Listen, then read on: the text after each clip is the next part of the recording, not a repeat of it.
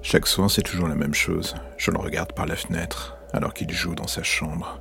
Il y a une vraie forme d'innocence chez lui. D'une certaine manière, c'est ce qui m'amuse ou me fascine. Je sais qu'on m'a toujours dit il ne faut jamais jouer avec la nourriture, mais lui, c'est différent.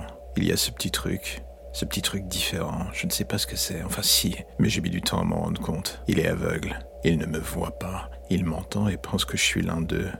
Le soir, quand ses parents lui disent qu'il doit dormir et faire en sorte de ne pas penser aux monstres qui pourraient venir le voir pendant la nuit, j'ai tellement envie de rire. Est-ce qu'ils ont conscience que je suis déjà là depuis des mois? En fait, je ne pense pas, mais cela aussi, ça m'amuse. J'attends le moment idéal pour frapper, j'attends dans l'ombre, sans rien dire.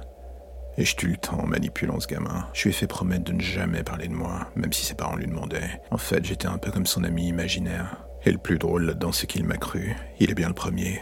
Les autres, d'habitude, ils hurlent avant que j'en finisse avec eux. Là au moins, l'avantage, c'est que je commence à sortir de ma routine. Je m'amuse enfin.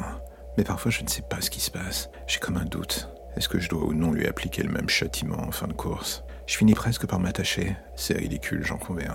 Il n'y a pas de place dans mon existence pour un gamin.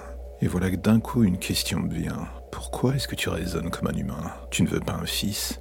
Mais le destin t'offre un apprenti. Alors prends-le. L'idée est là, elle marine depuis plusieurs jours. Et aujourd'hui j'avoue qu'elle est devenue totalement envahissante. Assez pour que je prenne une décision sortant du cadre de mes obligations et surtout de mes habitudes. Ce soir je l'invite à dormir avant que ses parents n'arrivent et lui dis délicatement à l'oreille que je serai toujours là avec lui.